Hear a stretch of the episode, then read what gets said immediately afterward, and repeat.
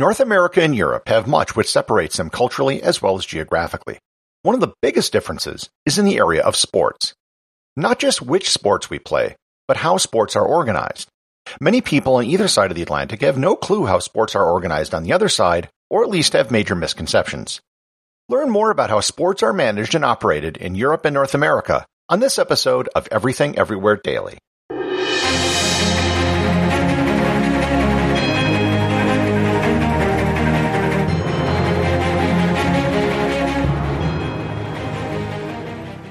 Episode is sponsored by Heaven Hill Bottled in Bond Bourbon.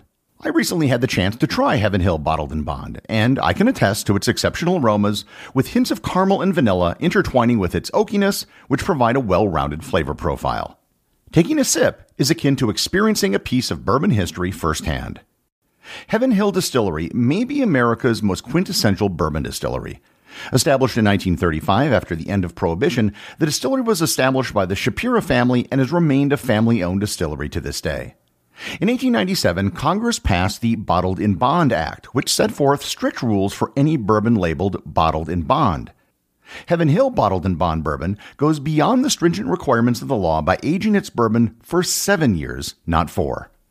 The end result is a gold medal winning bourbon that truly stands out. Available nationally, look for a bottle at your local store. Heaven Hill Bottled in Bond. Heaven Hill reminds you think wisely, drink wisely. This episode is sponsored by ButcherBox. Summer is right around the corner, and that means cookouts. No matter what your preferred food is for a cookout or a barbecue, ButcherBox can help you make it the best. If you want to serve up some hamburgers, ButcherBox has grass fed ground beef to make the perfect smash burger. Want to cook up some steaks? Well, ButcherBox has that too, with some of the best cuts of steak, such as New York strip, ribeye, and filet mignon. Do you like grilled chicken? Well, ButcherBox has some of the best pasture raised chicken that you will find anywhere. And if you really want to wow people at your next cookout, you can try grilling some of their wild caught salmon on a cedar plank. Sign up at butcherbox.com slash daily and get a special deal. ButcherBox is offering my listeners a free for a year offer plus an additional $20 off.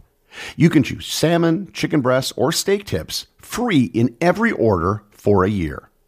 Sign up today at butcherbox.com slash daily and use code DAILY to choose your free for a year offer, plus get $20 off your first order.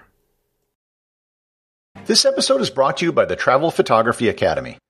Have you ever been on a trip and wondered why your photos don't turn out like the images you see in travel magazines?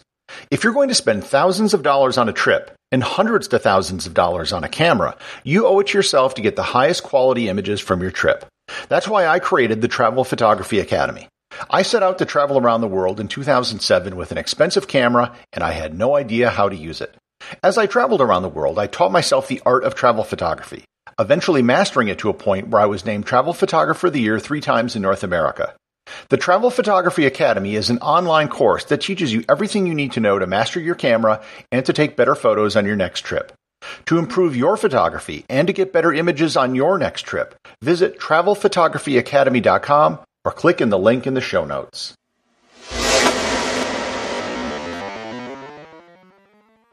In comparing North American and European sports, I think everyone recognizes that the sports they play are very different.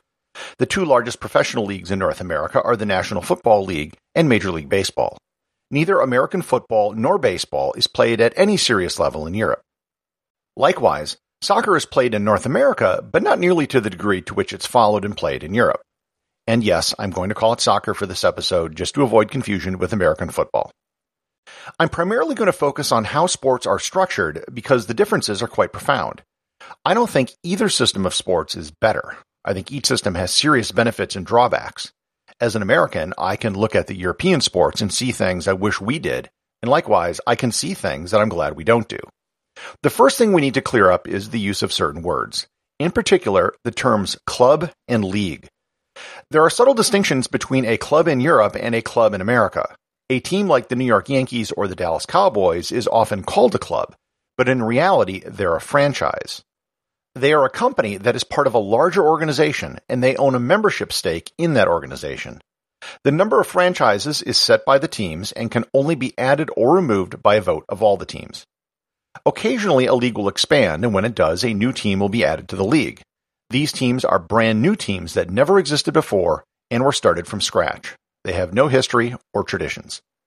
No matter how good or bad a team is, they can't get kicked out of the league based on performance because they have an ownership stake in the league.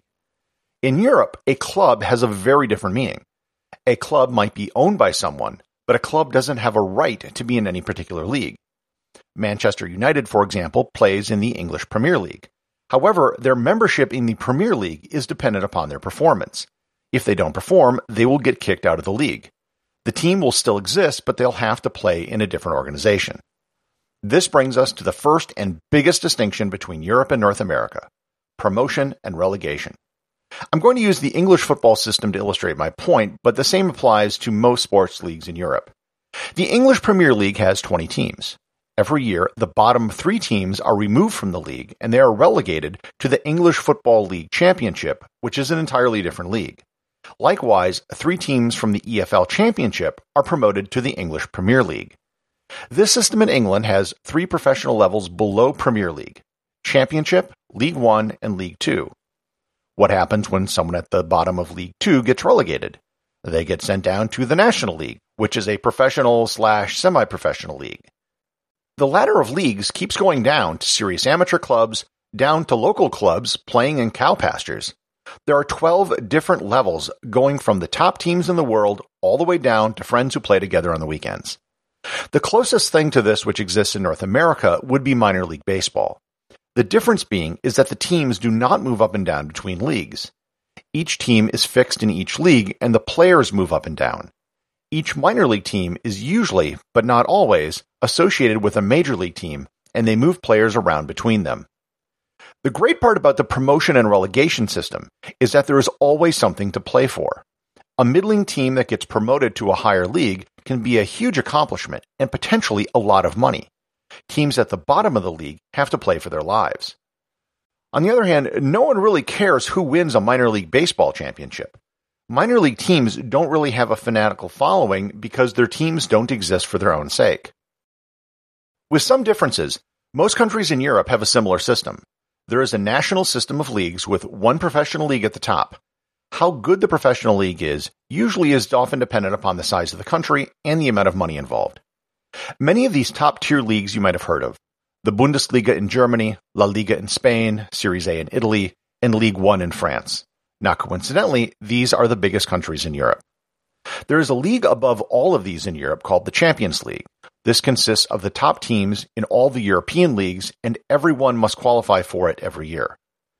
The downside to the system is that you almost always wind up with a small number of teams which have any chance of winning a championship in any given year.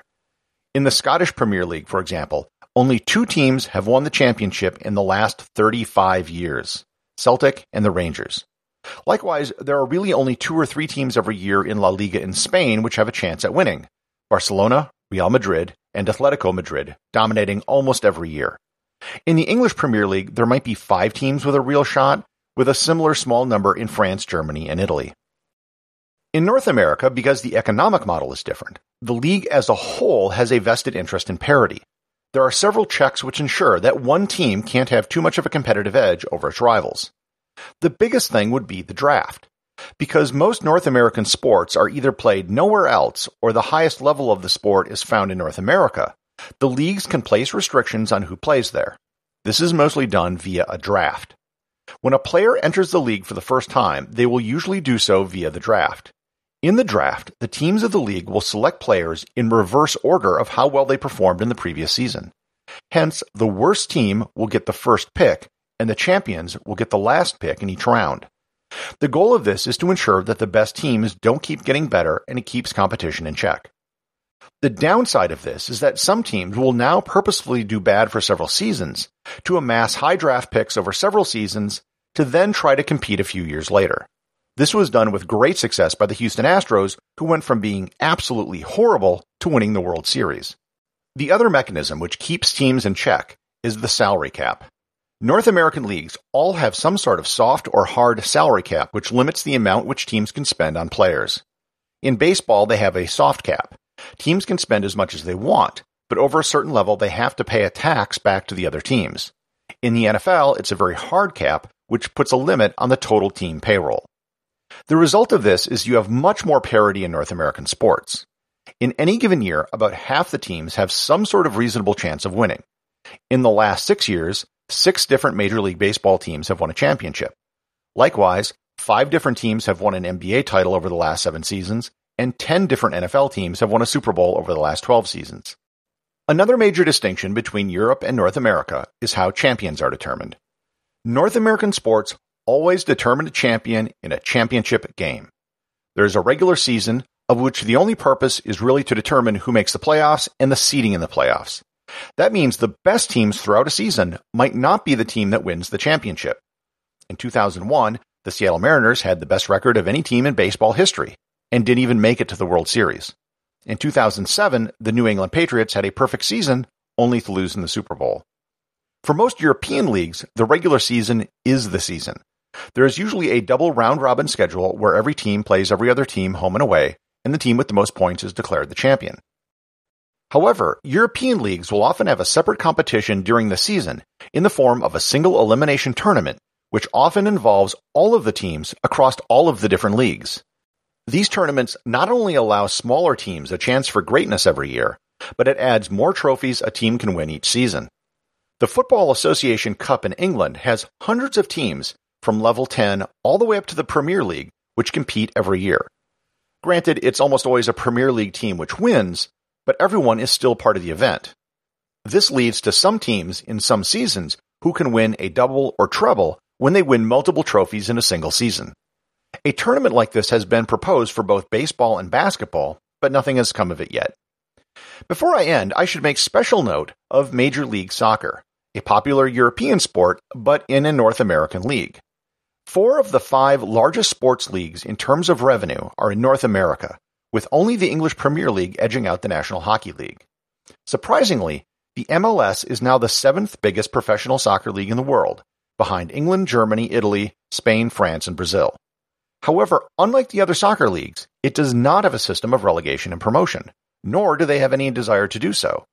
Recent expansion franchises spent over $100 million to buy into the MLS and don't want to get relegated to another league after that investment. However, unlike other North American teams, the MLS doesn't have a global monopoly on talent. They do have a draft for American and Canadian talent, but it doesn't mean much because those players can just go sign anywhere in the world if they want. In 10 years, the landscape could change dramatically if the MLS can get a major TV deal. If they can even reach the same level as the National Hockey League, they would be larger than every other major soccer league in the world outside of the Premier League. Right now, the MLS is where good old players who played in Europe go to make money the last few years of their career. But it could soon be where top players go in the prime of their career.